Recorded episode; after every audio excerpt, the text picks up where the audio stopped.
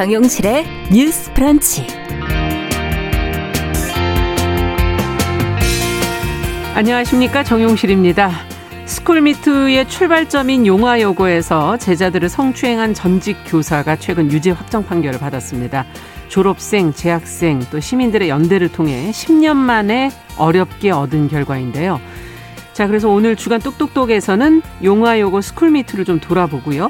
학생을 상대로 한 교사의 성폭력과 과한 체벌, 그리고 또 여학생에 대한 불합리한 복장 규제까지 최근에 보도되고 있는 학생 인권 관련 소식들과 함께 그 해결 방안을 고민해 보겠습니다.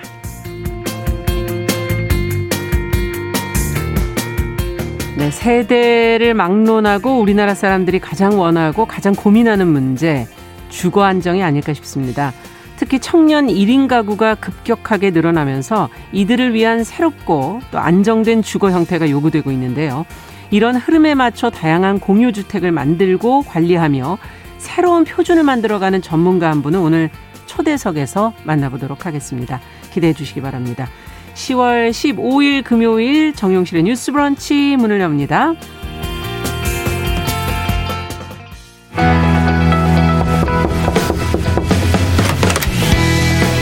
청년 여성의 눈으로 세상을 봅니다. 정용실의 뉴스 브런치 주간 똑똑똑.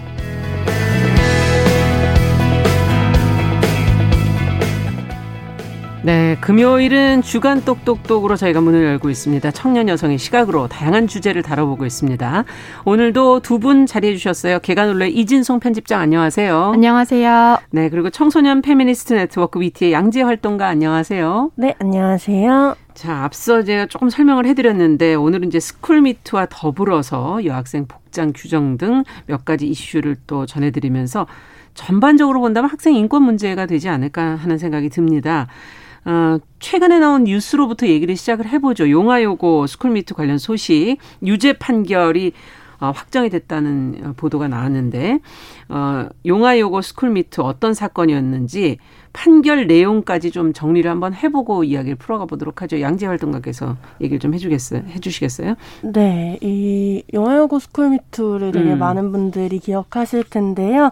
2018년 4월경 전국적인 미투 흐름 속에서 졸업생들이 학내 성폭력을 음. 고발하자 재학생분들이 창문 미투로 연대를 했었던 사건이었고 네. 사실 이게 되게 많은 분들이 기억하시고 되게 오랜 시간이 지난 만큼 아직도 처벌이 안 됐어? 라고 놀라 그러니까 너무 시간이 지났잖아요. 많을 것 같아요. 이렇게 예. 국민적 관심이 있었고 전국적 미투가 이어지는 기폭제가 맞아요. 됐지만 2019년 초반에 가해 교사가 불기소 처분이 된다거나 이 검찰 조사 이런 수사 예. 과정에서 고발자의 진술권이 제대로 보장되지 않는 문제들이 많이 있었고요. 음. 그래서 2000년 2020년 중반이 돼서 좀 재판이 시작이 되었고 했고 그래서 3심에 와서 이제 가해 교사에 그렇죠. 대한 징역형이 이루어진 상황입니다. 네. 그래서 이게 되게 고발자만이 아니라 재학생이나 시민사회의 지속적인 음. 연대가 음. 있었기 때문에 가능했고 다만 이 교육청 조사할 때 사실 가해 교사가 한 명이 아니라 18명이었는데 아. 이들 중에 대부분이 어, 그 다음 해에 학교로 돌아오게 되었고 가해 교사 일부에 대한 처벌만 이뤄졌다는 면에서 또 아쉬움이 남는 지점이 있는 것 같습니다. 아, 그렇군. 18명이었군요. 그 인원은 자세히 기억을 못 하고 있었는데 음. 자, 어쨌든 지금 시간으로 봐도 너무나 오랜 시간이 지났고 맞아요. 유죄 확정까지 이렇게 쉽지 않은 과정을 거쳐야 했는가 하는 생각도 들면서 어떠세요? 이걸 밖에서 보시는 입장에서 이진성 편집장에서 어떤 걸 느끼셨어요? 어, 사실 이 사건을 보면서 한국에서 학창 시절을 보내고 정규 교육 과정을 이수한 학생들이라면 음. 대부분 본인이 언디, 언젠가 어디에선가 교사에 의한 성폭력을 경험하거나 음. 목격했을 가능성이 굉장히 높기 때문에 이게 사실은 또 남의 일이라거나 어디 음. 먼 데서 벌어진 일이 아니라 어딘가에서 일어나는 나의 일이기도 하다라는 생각을 많이 했어요. 그래서 학교에서 암묵적으로 벌어지고 묵인되던 교사에 의한 성폭력 폭력이 명확하게 폭력이라는 음. 걸 규정하고 언제나 그렇듯이 학교 차원에서 굉장히 소극적으로 덮으려고 했던 일차 시도가 있었는데 그것들이 이제 학생들과 시민사회의 지속적인 연대와 그 문제 제기로 음. 그래도 일부나마 이제 어떤 처벌을 끌어냈다는 점이 좀 유의미한 선례로 남았다고 생각을 했어요. 네. 근데 말씀하셨듯이 너무 많은 시간이 흘러서 학교에선 이제 보통 2년에서 3년을 머무르게 되는데 그 기간 동안 그곳에 있던 학생들이 과연 학교를 안전한 공간으로 인식할 수 있었을지 아. 가해교사 일부가 다시 돌아갔기 때문에 그렇죠. 네, 그 점에 대해서는 사실 또 좀 마음이 안 좋았던 점도 있습니다. 음. 음. 어떠셨어요, 양지 활동가께서는? 어, 네, 저도 사실 뭐 멀고 가깝게 이 사건 들을 지켜보고 음. 연대하면서 어, 고발자가 학내 성폭력을 고발하고 해결하기까지 너무도 많은 시간과 고통이 음. 따른다는 점을 좀 가장 마음 아프게 봤던 것 같고요. 그럼에도 불구하고 이런 고발을 하셨던 분들이 사실은 나의 후배들한테 이런 일이 없었으면 좋겠기 그렇죠. 때문에 음. 라는 이유로 사실 긴 시간 싸워 오셨고 그게 비단 용화여고의 후배들 뿐만이 아니라 음. 스쿨미트를 했던 다른 학교들 앞으로도 학내 성폭력을 경험할 수 있는 많은 네. 학생들에게 있어서 이 판례 끝까지 포기하지 않아왔던 이 판례가 정말 크게 용기가 될 거라고 생각을 해서 좀 이 판례가 있기까지 노력해주신 많은 시민분들과 당사자분에게 음. 되게 감사하다는 인사를 저는 더 많이 전하고 싶었던 것 같습니다. 네, 지치지 않고 끝까지 함께 처음에 그 고발을 계속 유지해준 그것 자체의 의미를 지금 부여를 해주셨어요. 네, 네 사실 3년 동안 음. 계속 말 아, 너무 시간이 많이 길었, 길었네요, 네네. 진짜. 예. 맞아요. 자, 그러면 이와 더불어서 학생 인권에 대해서 또 어, 꾸준히 제기되어 오는 복장 규제 관련된 문제도 좀 짚어봅시다. 서울 시내 일부 여중 여고들이 시대착오적인 복장 규제를 하고 있다 이런 보도도 나온 적이 있었거든요. 어, 뭐 지금 뭐 교육청의 컨설팅 거쳐서 뭐 규정을 삭제하거나 개정하고 있다, 뭐 개정했다 이런 소식들도 지금 나오고 있는데 어떻게 보십니까? 이런 실태를 어떻게 파, 악하고 있고 그 안에서 어떤 문제들이 있다고 보시는지. 음. 올해에 음. 좀 청소년 인권 단체들에서 이런 복장 규제 되게 시대착오적이라고 불리고 인권 음. 침해적인 복장 규제가 여전히 남아 있다는 것을 공론화하는 작업을 했었고 네. 그래서 서른여 개 학교들을 확인해서 국가인권위원회 에 진정을 아. 제기했던 상황들이 있었어요. 예. 그러고 나서 사실 다른 이런 서울시 교육청에서 확인한 학교들까지 음. 포함했을 때 이런 조례가 제정되었음에도 학생인권 조례가 제정되었음에도 여전히 복장 규제, 두발 규제가 심각한 학교가 100여 개가 넘는다라고 아. 하더라고요. 그래서 사실 조례를 위반하고 인권을 침해한 학교들이 해당 규정을 즉시 삭제하고 복장 단속을 금지시켜야 된다라고 예. 저희는 좀 요구를 하고 있고 좀 당장 제도 제도적인 절차 때문에 규칙을 삭제할 수 없더라도 이것이 음. 명백하게 인권 침해적인 사안임이 확인되었기 때문에 교문지도 이런 것들을 중단해야 된다라는 음. 입장을 좀 밝히고 있어요. 그래서 단순히 이번에 문제가 된 속옷이나 양말에 대한 규제뿐만이 아니라 예. 일상적인 뭐 치마 길이라거나 혹은 뭐 머리 스타일이라거나 이런 것에 대한 복장에 대한 모든 규정이 음. 사실 서울시 학생인권 조례에 어떤 학생의 어떤 용모 개성의 자유에 위반되기 때문에 음. 이런 건 모두 삭제해야 된다고 얘기를 하고 있고요. 사실 학생인권 조례가 없는 지역에서는 여전히 80년대에나 했을 법하다라고 불리는 아. 뭐 상고머리라 불린 스포츠 컬류의 엄격한 두별구제도 여전히 존재하고 있거든요. 아, 지금 서울시만 있는 겁니까? 그럼 학생인권 조례가? 아, 학생권 조례는 음. 서울시도 있지만 뭐 경기도나 음. 뭐 충남이나 굉장히 다양한 어, 지역에 있는데 네. 이러한 지역별 격차가 아주 크지 않을 만큼 음. 이 두발 규제나 용모 규제는 학생들이라면 누구나 경험하는 일이기도 합니다. 그렇군요. 네. 그렇다면 두 분의 그 과거를 한번 또 좀 생각을 해보면 그때는 어땠나요? 부당했던 것이 없었습니까? 인권 침해적 요소가 없었습니까? 어땠습니까? 어, 저는 2001년에서 2006년 사이에 학교를 다녔는데요. 네. 거의 이제 15년에서 20년 정도 전이라고 할 수 있는데 그때는 두발 규정이 있는 게 굉장히 당연해서 제가 중학교 때는 두발이 3cm였는지 5cm였는지 귀밑 3cm에서 5cm가 규정이었거든요. 길이가. 네. 아. 아. 그러다 보니까 살면서 가장 많이 머리에 신경을 써야 했던 시기라고 오히려 생각을 해요. 오. 어. 일부에서는 두 발이 뭐 학업에 열중하기 위해서 규제를 하는 거다 이런 이야기가 예. 있었지만 너무나 자주 미용실에 가야 했고 그리고 아, 원하지 그러네요. 않는 예, 모양의 머리가 나오니까 학생들이 매일 이제 수업 시간에 고데기라고 불리는 그 이제 머리를 세팅하는 네. 기구를 가지고 다니면서 본인에게 맞지 않는 어. 머리를 신경 쓰느라고 정말 많은 시간을 음. 보냈던 기억이 나고 음. 그리고 하복 밑에 속옷이 보이지 않기 위해서 이제 민소매 속옷을 입어야 하는데 그것도 끈으로 된 건 안 된다. 이제 끈으로 된 거는 좀 야하다는 이유로 끈으로 된 민소매는 안 되고 그 예. 그 소위 말하는 이제 메리야스라고 하는 그런 것만 허용이 되는데 어. 저는 교사들이 그 모양을 보고 다닌다는 것 자체가 좀 이해가 안 됐었거든요. 음, 그렇죠. 네 그렇다거나 그리고 그 당시에 발목 양말이 좀 나온 지 얼마 안 됐는데 그것도 안 된다. 복숭아뼈가 보이기 때문에. 그럼 그, 어떤 양말? 목까지 올라온 양말을 어. 신어야 했어요. 제가 저번에 양재 활동가랑 음. 이 얘기를 했더니 양재 활동가는 이미 발목 양말이 굉장히 보편적인 때 학교 학교를 다니셔서 이 얘기를 좀 신기해하시더라고요. 그게 네. 세대 세대마다 다른 거군요. 네, 저희 때는 선생님들이 그걸 신으면 이제 노는 아이라고 판단하고 굉장히 잡았었어요.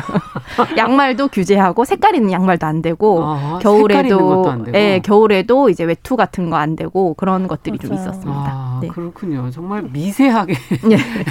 굉장히 촘촘하게 네, 촘촘하게 있었어요. 들어가 있네요. 규제가. 또 시대가 지나고 나서 보면 이게 얼마나 허무맹랑한 것인지 사실은 합리적인 네. 근거 없는 것인지를 너무 어.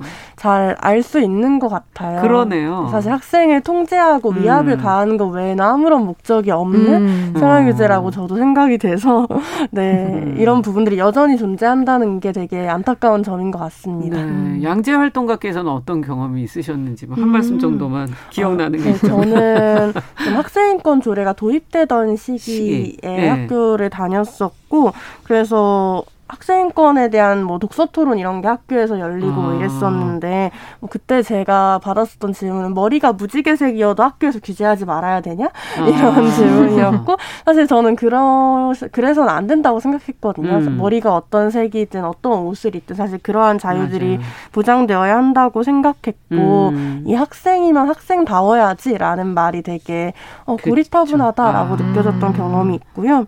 근데 학생인권 조례가 제정되고 나서 학급 안 음. 안에서 학생인권 조례를 어느 정도 좀 두발 규제 그래서 어느 정도 할 건지 이런지 자율적으로 결정하게 됐었는데 네. 그때 어 우리가 이 정도를 요구해도 되나 뭐 이를테면 염색 까지 요구해도 되나? 아. 뭐 길이 제한에 대해서만 요구할 수 있지 않을까? 이런 눈치 보는 마음들이 저희 내부엔 있었고 그랬겠죠. 네. 네. 그래서 학생들이 눈치 보지 않고 타협하지 않고 음. 그냥 내가 원하는 것들을 할 수 있는 권리가 음. 있으면 좋겠다라고 생각이 들었습니다. 네, 그렇군요. 정말 어, 근데 학생 인권과 관련해서 또 짚어봐야 될 것이 이제 체벌. 앞서 음. 법정 규제 얘기를 저희가 했고, 이제 체벌 얘기를 좀 해봐야 될 텐데, 이것도 뿌리가 상당히 깊거든요. 네, 아주 맞아요. 예전부터 되어 왔던 거고, 이것도 아마 두 분의 경험을 얘기하자면 전혀 세대차가 날 정도로 음. 차이가 날 수도 있을 것 같고요. 어, 최근까지도 계속 그런 기, 어, 보도 많아요. 음, 기사를 맞아요. 좀 찾아보니까, 어, 중학교에서 학생이 어, 교사에게 무차별을 당했다 뭐 이런 기사도 있었고요. 그래서 국민청원에도 올라왔던 그 기사도 있고 어, 무슨 일이 일어난 것인지 어, 이 내용도 좀 잠깐 얘기하면서 가볼까요? 음. 흔히들 요즘은 체벌 같은 거 없지 않냐, 요즘 학교 좋아졌냐라고 그렇죠. 이야기하지만 이 학생인권 조례가 있는 지역에서조차도 이런 체벌 사건이라는 것이 음. 빈번하게 일어난다는 게 저도 되게 유감스러운 일인 것 같고요. 이 사건의 경우에는 교무실에서 공공연하게 교사가 학생을 아. 폭행한 아. 사건이었고 동료 교사들이 그것을 체벌이라고 인지하여 제지하지 않았고 아. 그랬을 때 다른 학생들은 아 나도 지도의 과정에서 저렇게 맞을 수 있겠구나. 라는 어떤 공포를 음. 느끼는 것이기 때문에 네네. 비단 피해자 한 명이 아니라 그 학교의 학생 전반에게 위축감을 주는 상황이라고 할 수밖에 음. 없겠고요. 그랬을 때 사건 이후에 좀 피해 학생이 등교를 하지 못하고 있는데 그래요. 학교에 대한 신뢰가 굉장히 많이 훼손되어 있고 학교는 후속 대책은커녕 사건에 대한 제대로 된 안내를 아직 하지 않고 있어요. 어. 사법 절차가 끝나지 않았다는 게 이유인데 사실은 사실 그러한 것이 이유가 될 수 없이 이 학교 내에서의 학생 인권에 대한 감수성을 고민하고 음. 전수조사 등을 통해서 다른 피해가 없는지 빠르게 확인했어야 되는 상황이었던 거죠. 음. 그래서 사실 교육청에서 좀 이런 지점에서 학생인권센터가 분명히 있음에도 불구하고 교사의 학생 폭행을 다루는 매뉴얼이 별도로 없다는 점이 저는 굉장히 없어요? 우려스럽습니다. 네. 음. 네. 그래서 아. 이 교육청의 경우에는 이러한 매뉴얼이 없고 어 그러다 보니까 사실 우리가 체벌이 학대다. 아동학대에서 체벌이 학대다라는 얘기를 음. 시작한 지도 얼마 안 됐잖아요. 음. 민법상 그렇죠. 징계권이 폐지된 지도 얼마 안 됐고. 음. 근데 학교에서도 여전히 이런 체벌이 교육이다. 라는 말이 음. 심심치 않게 통용되는 것을 보면서 이러한 인식 개선이 너무도 중요하다라는 생각이 듭니다. 네. 지금 체벌이 교육이다. 그동안엔 그렇게 저희가 알고 있으면 음. 체벌이 학대다. 이렇게 얘기하니까 상당히 그 어감이 정말 음. 확연히 어떤 차이가 있는 건지 네. 느껴지기도 하고. 네. 근데 요즘 일부 교사들은 교사보다 학생이 더 무서운 거 아니냐. 음, 네. 네. 학생들에 의한 폭행도 있다. 막 이렇게 음. 지금 주장하고 있고요. 이거는 어떻게 보십니까? 양쪽의 그 교사들의 입장에 생각해 보면 교사에 의한 폭력과 학생들에 의한 폭력 아무래도 교사 훨씬 더 많겠죠. 음. 어떻게 이건 이유가 무엇인지 음. 막을 방법은 없는 건지. 어, 네, 저는요. 음. 사실은 학생인권 조례 도입 이후에 끊임없이 학생이 교사를 폭행한다거나 학생들이 뭔가 음. 이렇게 문제적인 행동을 한다라는 이야기들에 대해서 네. 그러한 문제적인 행동들에 대해 그동안 체벌과 폭력으로 단속해 왔기 때문에 예. 학교에서 예. 폭력적인 방식으로 균열이 일어나는 거라고 생각을 해요. 어. 그러니까 학교에서 학생들이 잘 통제되지 않는다고 매를 들고 매를 통해서 이 사람의 행동을 교정하려고 했을 때 예. 사실 이 사람이 근본적으로 내가 무엇을 학교 구성원으로서 해나가야 하는지 음. 혹은 학교에서 어떠한 관계를 맺을 것인지 이런 질문들을 가지기 어렵 없고 그저 매를 맞지 않기 위해 음. 행동에 따르게 되는 거잖아요. 그래서 사실 매를 들지 않았기 때문에 이 모든 부작용이 일어났다라고 얘기했을 때 우리는 사실 그 사람의 배움이 어때야 하는지 충분히 고민했었나 음. 학생들이 좀 더 많은 사람들이 좀 더 다양하게 학교에서 배울 수 있는 공간인지 고민했었나 음. 이 학생의 불만이나 이 학생이 학교에서 부적응하는 것이 개인의 일탈이나 문제가 아. 니라 학교 현장에서 개선해야 될 지점은 없는지 성찰했었나 아. 이런 질문을 좀 던지고 싶고 그래서 사실 학교에서 불만이 터져 나오는 방식들이 폭력의 방식으로만 가능하다는 건 비단 개별 학생에게 문제가 있는 게 음. 아니라 학교 구조에 대해 돌아봐야 되는 지점이라고 저는 음. 생각합니다. 다른 의견을 받아주지 않으니까 이제 음. 극단적인 그런 선택을 할 수밖에 없는 구조도 있는 거 아니냐라는 네, 지적이신 거죠. 네, 네. 네 이진성 편집장께서. 어, 저도 비슷하게 생각을 하는데요. 음. 학교에서 체벌을 하지 않음으로써 폭력이 이전보다 더 줄어드는 환경임에도 이제 학생이 폭력이라는 방식을 선택을 했다면 어떤 의미에서는 사회 전체적으로 음. 폭력이 굉장히 익숙할 수밖에 없고 갈등을 해결하는 방식을 폭력으로밖에 가르치지 않은 음. 그런 구조적인 문제가 있다고 봐요. 그래서 네. 만약에 이렇게 뭐 소위 말하는 교권 붕괴라던가 지도권의 문제 같은 걸 얘기를 할 때 이것이 과연 체벌 때문인지 아니면 지금까지는 이런 그 교육 시스템상의 문제를 체벌로 덮어온 게 아닌지 음. 근본적인 문제를 체벌이라는 임시 방편으로 막아오다가 음. 이게 사라지니까 그런 문제들이 노출되는 게 아닌지 이 원인 결과 관계를 한 번 더 생각해 봤으면 좋겠다라고 생각합니다. 어떻게 보면 악순환이라고도 볼 수도 있겠네요. 네네. 네. 다, 뭐 닭과 달걀 어느 게 먼저냐라고 음. 볼 수도 있는 문제인 네. 것 같고. 자, 오늘 얘기한 이런 어 앞서 말씀해 주신 스쿨 미투, 그다음에 체벌의 문제, 과도한 복장 규제의 문제 이런 근본적으로 이것을 좀 예방하려면 좀 인권 감수성을 높이려면 학생 인권법을 제정해야 한다라는 지금 목소리가 나오고 있는데 그 필요성에 대해서 한 번 더 얘기해 주신다면요. 양재 활동가께서. 네. 어, 사실은 학교에 대해 얘기할 때 많은 사람들이 요즘 음. 학생들이 무기력하고 꿈이 없고 힘이 없는 것에 대해 질타하기도 하고 네. 말씀 주신 것처럼 요즘 학생들이 건방지고 학생 선생님한테 대드는 것에 대해 이야기하기도 네. 합니다. 그런데 저는 좋은 학교라면 사실 학교 구성원이 음. 자신이 내부에서 경험하는 문제에 대해 적극적으로 말하고 음. 자신의 어떤 고민들이나 혹은 학교에 대해 가지는 불만들에 대해서 논의를 통해 해소할 수 있는 학교야 음. 좋은 학교라고 생각하고 그런 의미 의미에서 학생들이 불만을 가지고 말하는 것이 건방진 일이 아닐 수 있어야 음. 된다고 생각합니다.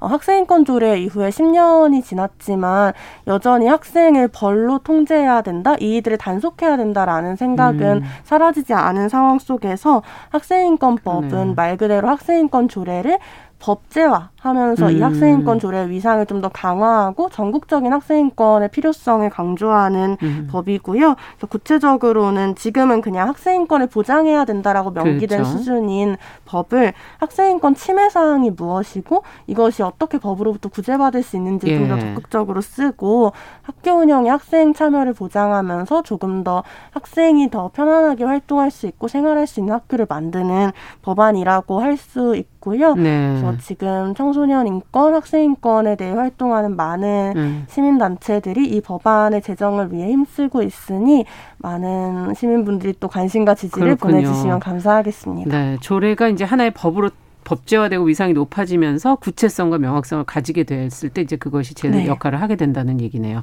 끝으로 이진송 편집자께서 어, 저희 사회에는 청소년이나 어린이를 잼민이나 급식충 같은 혐오 표현으로 음. 괴물화해서 이들을 벌로서라도 통제해야 한다라는 인식이 널리 퍼져 있는데요. 네. 그런 근본적인 인식부터 변화하는 음. 계기가 되었으면 좋겠습니다. 네. 오늘 짧지만 저희가 주간 똑똑똑 학생 인권과 관련된 이슈들 아, 살펴봤습니다. 아, 청소년 페미니스트 네트워크 위티의 양지혜 활동가 계간홀로 이진송 편집장 두 분과 함께했습니다. 말씀 잘 들었습니다. 감사합니다. 감사합니다. 정용실의 뉴스브런치 1부 마치고 2부에 돌아오겠습니다. 11시 30분부터 일부 지역 해당 지역 방송 보내드립니다.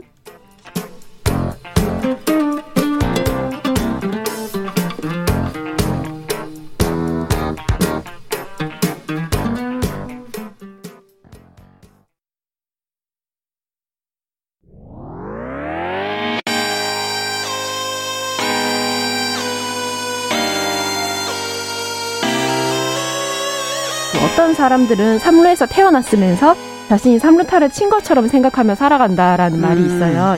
3분 즉석칼에 만들듯이 법안을 뚝딱뚝딱 잘 만들어내시는 분들이 왜 여기에 대해서는 음. 이렇게 직무유기를 하고 있을까 그런 문제가 들고 따끔하게 이 예. 여성 팬티에 달려있는 정체불명, 의미불명의 리본에 대해서 생각을 하게 됩니다. 도대체 이 아이는 왜 있는가?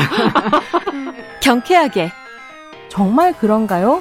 외신도 당황한 거죠. 이 사건을 보고 예. 도대체 한국에서 무슨 일이 벌어지고 있는 거냐. 음. 이거 한국의 성보수주의 때문 아니냐.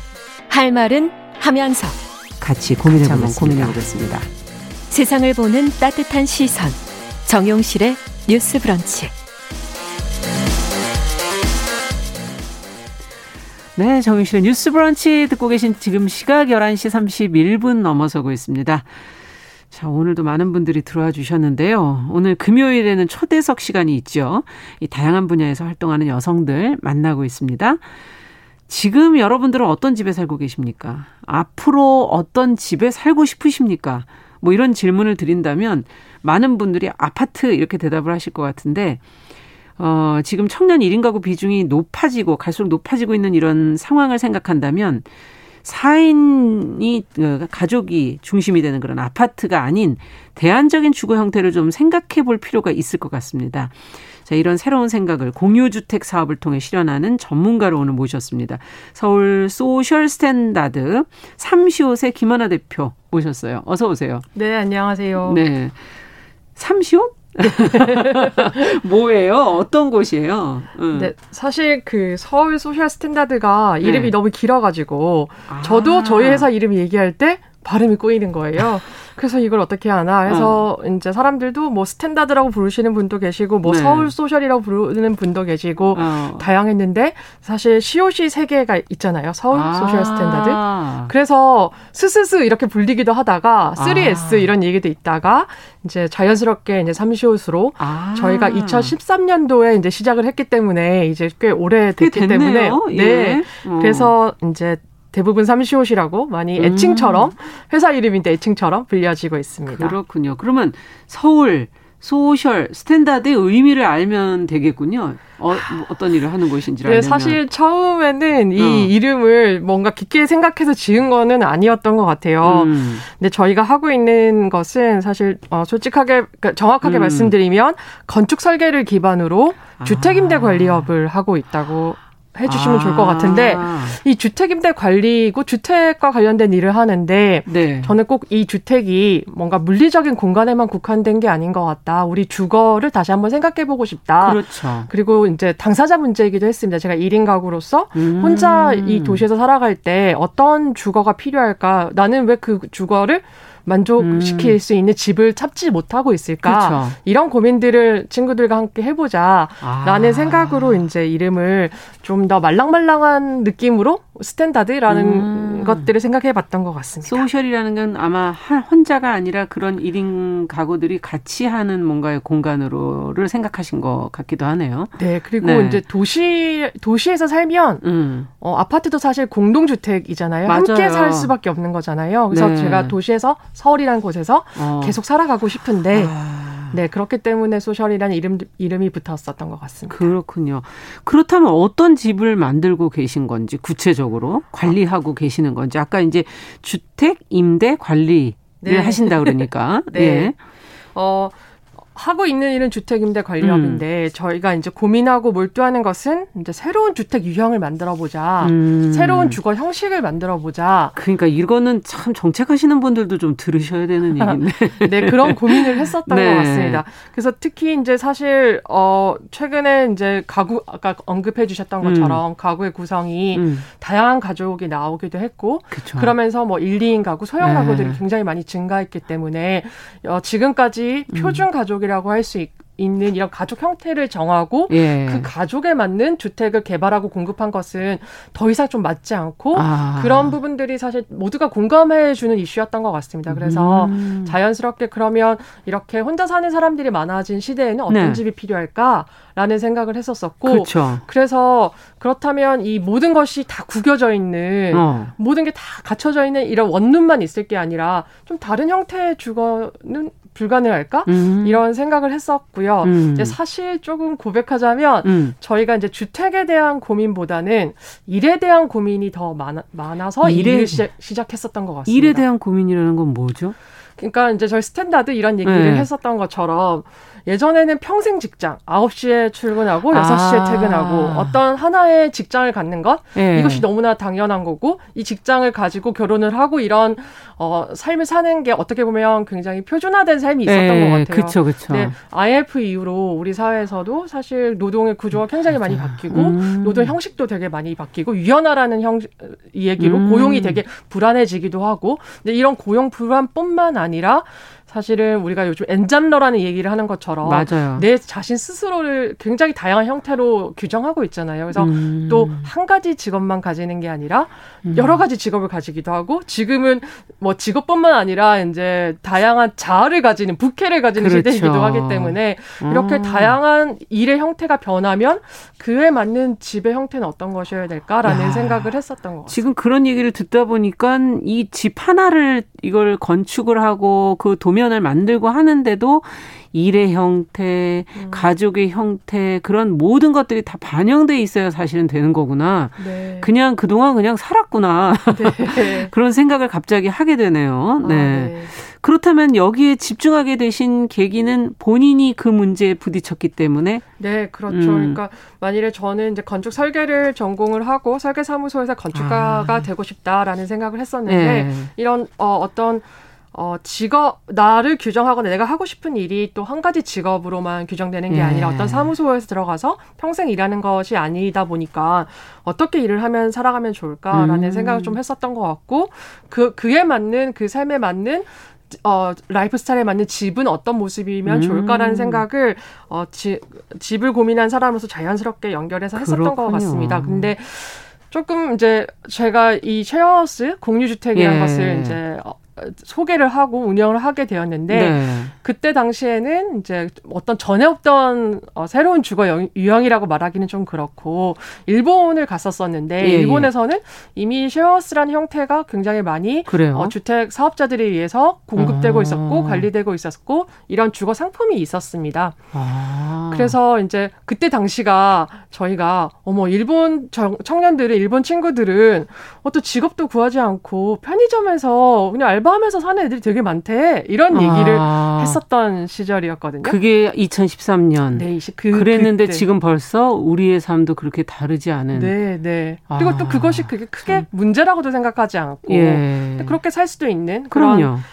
때가 됐었죠. 그렇기 음. 때문에 어그 이 공유주택이 가능할 수 있었던 배경에는 어떻게 보면 이렇게 일자리를 나눠 갖거나 아. 조금 소득이 좀 작, 작, 작, 때문에 음. 집에서 보내는 시간이 좀 늘어나기 때문에 음. 집이 예전처럼 단지 잠만 자는 방이 아니라 어, 집에서 다양한 것들을 할 수가 있어야 되겠구나. 그렇죠. 그리고 또 그 다양한 공간이 나 혼자 이렇게 충족시키긴 좀 어려운 부분이 있기 맞아요. 때문에 좀 함께 공유하거나 함께 사용하는 게 필요할 것 같다. 근데 이 함께 사용할 때 네 명이 다 동시에 쓰면 굉장히 복잡할 아. 수 있다고 하면 이렇게 누구는 9시 출근하고 6시 퇴근하지만 누구는 간호사로서 3교대 근무를 하기도 그렇죠. 하고 또 누구는 작가여서 출근하지 않고 음. 집에서 그냥 보내기도 하고 또 외출을 하기도 하고 이렇게 삶의 패턴이 되게 다양한 되고 이 아. 시차를 좀 제가 공격한다는 표현을 쓰는데 그래서 네 명이 같이 살지만 어떨 때는 아. 온전히 우리 집의 공간을 나 혼자도 쓸 수 있는. 그런 것들이 이제 그렇게 짜주시는 겁니까? 그러면 그렇게 직업군이나 뭐 시간이나 이런 것들이 다른 분들로? 그 그게 제가 전혀 계획하지 않아도 우리 사회의 직업의 형태가 이렇게 자연스럽게 바뀌니까 많아졌어요?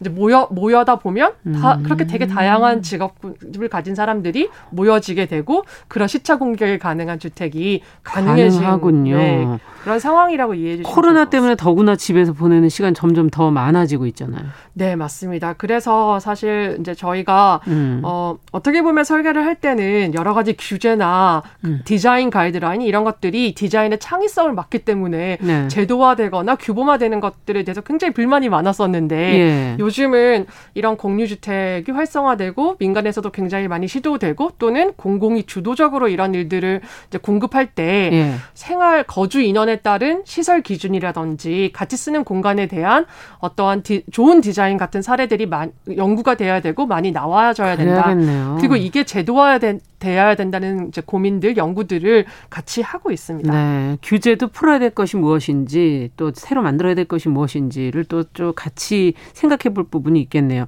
네. 근데 남성보다는 또 여성이 아무래도 아, 네. 안전의 문제라든가 사생활 보호의 문제라든가 이런 것들이 좀 중요하지 않습니까? 개인 이게 공유 주택 안에서도 또 서로 보호하고 싶고 가리고 싶고 하는 게 있을 것 같은데요. 네, 어, 그 부분도 있는데 저는 음. 이제 여성, 그러니까 쉐어스 이런 공유 주거에 음. 살고 있는 어, 입주민의 7, 80%가 여성이라는 점이 아. 그 부분도 있지만 저는 그 여성이 그 사회적 교감 능력이 뛰어나기 때문에 같이 아. 살기를 더 잘하고 있다라는 아. 생각도 하고 있습니다. 예. 그리고 이제 방금 이제 언급해 주신 것처럼 이 조금 더 안전한 주거와 음. 관련해서는 이제 여성의 수요가 확실히 많은 부분인데 네. 그게 이렇게 생각하면 좋을 것 같아요. 저희가 예전에는 개인이 가족이라는 형태를 네. 이루어서 사회와 만났는데 네. 지금 이 가족이란 것들이 해체되고 변화하고 있다 보니까 예. 1인으로서 충분히 생산성도 높아지고 음. 살아갈 수 있지만 어, 가족이란 중간 매개가 없이 바로 사회에 만나게 되다 보니까 아. 좀 그런 접점이나 충돌점들이 되게 많이 있고 그렇기 때문에 어떨 때는 굉장히 고립된 느낌이 들기도 하고 외로운 느낌이 들기도 하고 그러네요. 어떨 때 또 무서운 느낌이 들기도 하기 때문에 어, 이제 가족처럼 느슨한 대안적인 음. 어떤 어, 새로운 가구를 구성해서 같이 모여 살고 있다라고 생각하면 좋을 것 같고 아. 그렇기 때문에 어, 여성들이 그런 부분들에서 심리적 안정감을 더 느, 느낄 수도 있고 또는 우리가 이제 이게 같이 내, 나누어 내는 거기 때문에 음. 주택에 조금 보완 시설을 좀 더 강화해서 그렇죠. 혼자 내면 그 비용이 좀 많지만 같이 음. 함께 내면 싸지는 그런 부분도 있기 때문에 어, 공유주택이 여성들에게 더 인기를 끌고 있는 게 아닌가. 그렇군요. 7, 80%의 입주민이 네. 여성이라고 네. 얘기해 주셔서. 네. 정말 그렇군요. 내가 사회로 바로 나가는데 어떤 보호막 역할을 하는 게 가족이었는데 이게 지금 다 개별로 뜯어지게 되면서 해체되면서 뭔가 그래도 그런 형태가 좀 우리 인간에게는 좀 필요한 거군요. 네. 네, 그렇죠. 그래서 음. 저희가 요즘 1인 가구 정책에 대해서 이제 어떤 정책이 필요한가라는 얘기들 되게 네. 많이 하는데 보통 저희가 사실 이런 거 잘 모를 때 해외 사례들 많이 참조하게 되잖아요. 그렇죠.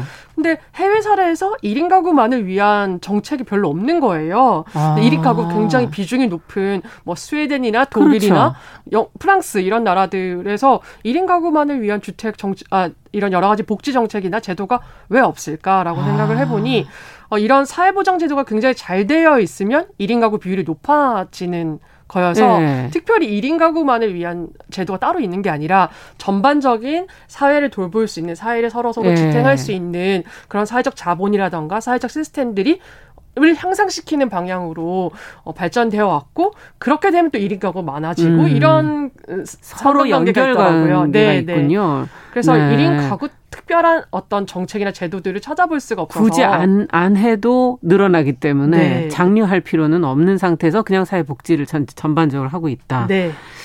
자, 근데 왜 많은 분들이 이렇게 이상적인 주거 공간 얘기하면 항상 아파트를 떠올릴까? 뭐 음. 아마 그 비용의 측면도 분명히 그 안에는 있을 것 같고요. 관리라든지 뭐 네. 투자라든지 뭐 네. 여러 가지 측면에서 아마 생각들을 하시는 것 같은데 네. 어, 삼시옷은 아파트가 아니잖아요. 맞습니다. 네, 대부분이. 네. 그러면은 이, 이 장단점을 서로 양쪽을 좀 한번 비교해 주신다면 음. 한번 좀 이해도 쉬우실 것 같고 생각해 보실 수 있는 지점이 있을 것 같아요. 어, 어, 아파트랑 비교해도 음. 좋고 사실은 1인 가구 측면에서 보면 음. 오피스텔과 한번 비교해 보면 어떨까라는 흔히 사시는 생각. 공간이 오피스텔이죠. 네, 네. 그, 런 비슷한 아파트 같은 유형으로서 네. 어, 저는 이제 이 공유주택이 아파트와 다른 점을 어, 복도에서 찾고 싶습니다. 아. 저희 공유주택은 복도에 기능과 가치를 더한 집이라고 이해해 주시면 좋을 것 같거든요. 어. 그래서 오피스텔을 제가 그냥 예를 들면 오피스텔 복도 보면 껌껌하고 무섭고 네. 빨리 지나가야 맞아요. 되는 그런 사실은 굉장히 어떻게 보면 집의 안전한 공간이 음. 아니라 빨리 지나쳐야 되는 공간이 그렇죠, 그렇죠. 돼버렸잖아요. 그렇죠. 네. 저희는 그 복도를 복도에다가 기능이나 가치를 더해서 어. 어, 거기서 어떤 재미있는 일이 일어나기도 하고 그 공간을 내가 잘 쓸 수도 있고 어. 하는 공간으로 만들어주는 것을 이제 공유주택을 만드는 방법이라고 생각 하고 있는데 아. 이게 사실 그런 아파트나 오피스텔 의 복도와 좋아진 점이지만 예. 이게 또 바로 단점이 되기도 합니다. 어떻게요? 그 쓸모가 있어졌는데? 그 예를 들면 제가 너무 피곤 회사에 너무 피곤해서 퇴근을 했는데 네. 우리 그 복도에서 친구들이 요즘 유행하는 스우파를 보면서 맥주를 어. 마시고 막 놀고 있는 거예요. 네. 아 근데 저기에 참석하자니 내가 너무 피곤하고 아. 그래서 집에 들어 내 방에 들어오니까 아, 복도에서 너무 시끄럽게 재밌게 떠들고 있으니까 아, 또 괜히 소외감이 느끼기도 어. 하고. 아. 그래서 사실 이렇게 집에서 일어나는 다양한 모임들이 음. 의무감으로 이제 펼쳐질 때 왠지 회식에 회식이 벌어지고 있는 거죠. 또 다른 회식. 그래서 아, 회식에도 참여해야 되나? 이런 부담감이면 사실은 또 이제 어, 이사 갈 때가 아. 된 그런 시기도 해서 이런 장단이 있는 거라고 생각해 주시면 좋을 네. 것 같아요. 장점이 단점이 되는 거죠. 그건 뭐 네. 뭐 인생사 다 사실은 그렇긴 하죠. 네. 그러면 거기에 어, 공유주택에 보통 거주하시는 기간은 어떻게 됩니까? 지금 이사 갈 때가 됐다는 얘기를 하셔서. 네, 근데 이제 음. 거주 그, 어, 저희가 이제 조사를 음. 해본 바로는 사실 음. 퇴실 사유 1번은 직업이나 직장의 변화입니다. 그래서 아. 학교를 다니다 졸업 했다거나 아니면 음. 직장이 어, 사실 그 주기가 굉장히 짧아졌습니다. 정, 말 음. 통계적으로도 정규직의 어, 평균 근로 기간도 2.5년밖에 되지 않더라고요. 맞아요. 그렇기 때문에 저희가 그런 직장의 변화에 따라서 퇴실을 음, 하고 딴 곳으로 가야 되니까 네, 그렇게 네. 이제 주거를 선택하는 형식이어서 음. 이제 보통은 1, 2년 정도 음. 거주를 하는 것 그렇군요. 같습니다. 그렇군요. 만족도는 어떻습니까? 실제 지금 거주하는 입주민들의 공유주택에. 아, 제, 그 제가 되게 재미 좀 재밌는 얘기를 해드리면. 음. 어, 저희 집의 만족도에 대해서 많이 물어보세요. 음. 어, 공유주택 살면 어때요? 음. 라고 해서 저희가 입주자들한테 물어보면 집에 대한 얘기는 안 하시고 음. 출근길이 그렇게 좋았다는 얘기를 하시는 거예요. 무슨 소리죠? 그 예전에는 이제 한두 시간, 그러니까 지하철에도 두 시간을 이제 보내면서 출근을 하고 아. 또 퇴근을 하고 하루 그 두 시간을 그렇게 이동하는 데 소비를 했는데 네. 저희는 이제 도심에 이제 그 있으니까. 공급을 하는 것이 목표다 보니까 예. 집 직장 가까운 곳에 집이 있는 거거든요. 아. 그리고 입주 조건도 사실은 근처에서 근무하는 사람들을 좀 우선 선발하려고 하고 있습니다. 아. 그래서 입주를 하려고 하고 있기 때문에 어 출퇴근 길이 내가 거, 그 눈 오는 날 눈길을 밟으면서 음. 출근했는데 너무 행복했다라고 얘기하셔가지고 아, 집에 좋은 점을 여쭤봤는데 집에 대한 얘기 어떤 점이 좋았다는 얘기 이런 것들을 말씀 별로 안 하시고 출근길 아, 얘기만 네 출근하는 너무 기분이 좋았다 이런 얘기를 하면서 아. 아. 이게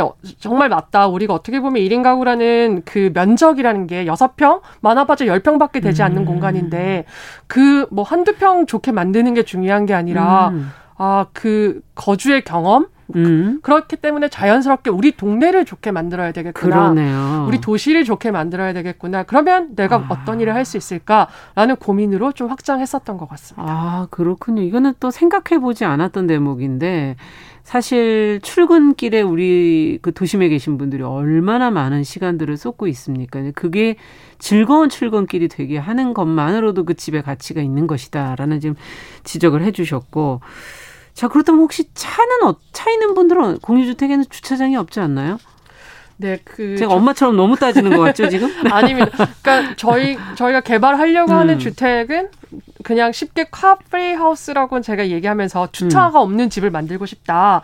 주차가 없는 집을 만들어야 된다라고 음. 생각을 하고 주장을 하고 그렇게 이제 개발을 하고 있습니다. 기획을 네. 하고 그래서 어 공유주택에는 왜 주차가 없어요?라는 문의들을 많이 또 하시기도 하는데 어 이 주차장이 없는 집을 만들어야 되겠다는 생각은 예. 어, 저희가 처음부터 계획했었던 건 아니고 첫 번째로 공급했었던 이제 음. 계획했었던 집이 어, 서촌에 있는 서울 서촌에 있는 통일동에 있는 집이었어요. 아, 거기 차 들어가기가 좀 어렵죠. 네, 거기가 한옥 보존주구이기 때문에 차가 들어갈 수가 없고 네. 그렇기 때문에 자연적으로 주차장이 없는 집을 만들었습니다. 아. 그러니까 이제 1층에 주차장 대신에 가게가 들어가고 그리고 음. 좋은 이제 우리가 좀 어, 있는 여러 가지 작은 프로그램들이 들어가다 보니까 자연스럽게 음. 골목이 밝아지고 지나가는 사람들이 생기고 그게 안전해지고 그러니까 동네가 아. 좋아지고 이런 것들을 보면서 아 지금 우리 1인 가구가 대부분 살고 있는 빌라 같은 경우에는 1층을 법적으로 다 주차장으로 맞아요. 만들면 완화해주는 부분들이 있기 때문에 네. 어떻게 보면 골목이 다 주차장이 돼버리고 그 1층도 다 주차장이 돼버려서 아. 도시에 좋은 걸어 다닐 수 있는 공간들 그리고 좋은 공간들을 왜 지하 주차장을 만들어 버리지? 아. 그리고 거기서 범죄가 발생하고 우범지대니까 맞아요. 여성 안심 스카우트 제도라던가 이런 것들을 더 해야 되는 상황이 좀 아쉬움이 있었던 것 같아요. 아, 그래서 아파트를 보면 요즘은 단지에 차 없는 1층을 만들고 다 지하 주차장에 주차를 놓게 되잖아요. 그런 이유군요. 그렇기 때문에 우리도 어떻게 보면 음. 차 없는 1층을 어떻게 만들 수 있을까? 근데 이것들을 함께 만들어 가야 되는 거고 제도를 변화시켜야 되는 거기 그쵸. 때문에 그런 부분에 대한 이제 얘기들 중요성들을 많이 강조하다 음. 보니까 사실은 차 없는 주택에 대한 얘기를 좀 더 뾰족하게 얘기를 음. 했었던 것 같습니다. 네, 차도 사실은 공유로 카시어링 아, 네. 요즘에 하실 수 있으니까. 네, 그래서 사실 음. 자율 어떻게 보면 이렇게 저, 저희가 막 목소리를 높이는 것보다 음. 자율주행차가 생기게 되고 그렇죠. 어떻게 보면 차가 없으면 택배는 어떻게 받아 음. 그리고 뭐 불이 났었을 때 소방차 어떻게 들어가 아. 이런 얘기들로 좀 사실 많은 논의들이 있었는데 예. 어, 이제 다양한 교통의 변화라던가 그렇죠. 드론으로 택배를 한다던가 그렇죠. 이런 기술의 변화에 따라서 생각했던 것보다 도시 공간이 훨씬 음. 더 빠르게 바뀌겠구나 그, 그리고 이제 우리 사 사람들도 음. 예전에는 차를 꼭 사야 되는 소유재라고 생각했지만 맞아요. 지금은 이용하는 것이라는 생각을 굉장히 하고 많이 하죠. 있는 네. 것 같습니다. 네. 맞아요. 아, 정말 여러 가지 삶의 모습들이 변화, 기술의 변화에서 더 이점을 가질 수 있는 부분들이 있구나 이런 생각도 들고요. 그러면 공유주택이 많은 사람들이 이제 모여 살다 보니 아무래도 마찰이 좀 생기지 않을까 요런 문제도 짚고 가야 될 것 같거든요. 아, 네. 뭐 시설의 문제, 물품의 문제 뭐 이런 것도 생길 수 있고 관리는 어떻게 하고 있는 거지? 뭐 하는 그런 생각도 들고요. 네. 그 근데 저는 이제 사람 사는 얘기는 똑같다라는 얘기를 음. 하면서 사실 어 치약 중간부터 짜 쓰는 사람이랑 절대 살 수 없어. 이것이 되게 이제 가족을 파괴하는 이혼의 아주 유명한 사례라고 제가 들었었거든요. 네. 이렇게 뭔가 성격 차이라던가 음. 생활 습관의 차이의 마찰은 음. 어떤 주거 형태에서도 저는 발생하는 문제라고 생각합니다. 네. 그래서 규칙이 중요하지만 규칙을 중재할 수 있는 어떤 음. 저희와 같은 삼시오과 같은 어, 제3의 주체가 있다는 게 되게 그, 런 어떤 그쵸, 얘기를 할 수 있는 어떤 시스 템이 있다라는 음. 것 이게 되게 큰 어, 부분이고, 음. 어, 그래서 이제 분쟁이 발생했었을 때도 네. 사실은 어떨 때는 아, 이거 내가 어떻게 해결할 수 있을까. 그 층간소음이라던가 소음 같은 그렇죠, 문제 같은 그렇죠. 경우에는 예. 사실 이거 구조적으로 다 뜯어 고치지 않으면 해결할 수 없는 문제이기도 하거든요. 음. 그런데 그런 일이 발생했었을 때 음. 불편함을 그냥 들어주는 사람이 있다는 것만으로도 되게 아. 많이 해결이 된다는 거를 그러고 보니 그러네요. 서로 싸우지 않고 누군가가 중간에서 네. 네. 그 들어주고 아니면 그렇게 얘기를 논의할 수 있는 자리가 음. 있다는 것만으로도 다 많은 문제들이 음. 해결이라기보다는 조정될 수 있다, 조율될 수 있다. 그래서 함께 음. 살아갈 때는 사실 마찰이 없앨 수는 없는 거고 그렇죠. 그 마찰을 어떻게 조율할 수 있는가 이런 어, 음. 어, 중재할 수 있는 것이 있다라는 게 굉장히 중요한 것 같습니다. 네. 디자인적으로 주택을 만들 때 어떤 점을 가장 중요하게 생각하세요? 공유주택에서는? 음. 이, 게 어, 좋은 답인지는 음. 모르겠지만 음. 저는 어, 주택, 좋은 주택을 만들기 위해서 좋은 건축가를 참여시키는 것 이게 가장 중요하다고 아. 생각하고 있어요. 지금 사실 이제 아파트 같은 경우에는 상품으로서 건축가가 참여해서 집을 짓는 것이 아니라 그렇죠. 어 이제 자산으로 가치로서 상품으로서 이제 건축가가 필요 없는 영역의 음. 공간이 되었거든요. 음. 그렇기 때문에 저는 이제 주택을 계획하거나 설계할 때 건축가를 통해서 이제 어떤 공간을 만든다는 생각들을 많이 안 하고 계시는 것 같아요. 네. 그렇지만 이제 저희가 좋은 건축가를 어떻게 이 과정에 참여시킬 수 있을까? 아. 더 나아가서는 이제 사용하는 사람이 거기 거주하는 사람이 이 과정에 어떻게 참여할 수 있을까? 음. 이런 부분들을 염두하면서 계획을 하는 것을 어, 되게 중요하게 생각하고 있습니다. 그렇군요. 그래서 이제 지금 개인이나 뭐 임대 사업 하시는 분들도 어 어떤 그 새로운 사례들을 이제 만드실 수 있을 것 같은데 최근에 그 어, 유명한 김은희 작가가 소유한 그 빌라, 이름이 네. 빌라죠? 풍년빌라. 풍년빌라, 네. 그곳이 어, 임대료를 장기간 올리지 않은, 않는 것으로 네. 보도가 된 걸 본 적이 있어요. 네. 그게 같이, 김하나 대표랑 같이 하시는 거죠? 네. 네. 네. 그, 그 어, 풍년빌라 같은 경우에는 저희가 장기 거주권 음. 10년 임대를 10년 임대 네, 10년 동안 임대료를 올리지 않고 아주 저렴한 임대료를 어 만들어 보자라고 음. 해서 시도한 프로젝트인데요. 어, 저희가 월세를 이제 조금 낮, 월세에 대해서 들여다 보니까 예. 이 월세라는 것이 결국에는 금리, 이자이더라고요. 그렇죠. 그래서 사실 주택을 구입하거나 주택을 건설할 때 목돈이 들어가기 때문에 네. 뭐 자기 자본으로 다 돈 들여서 짓거나 공급할 수도 있겠지만 은행에 대출을 그렇죠. 하는 거고 그 대출의 이자가 월세입니다. 음. 근데 이 월세 이자가 빌리는 사람의 신용도에 따라서 달라지더라고요. 네, 맞아요. 그렇기 때문에 어 그러면 이 사, 빌리는 사람의 신용도 또는 어그 빌린 돈을 꼬박꼬박 잘 갚을 아. 것이라는 신용. 음.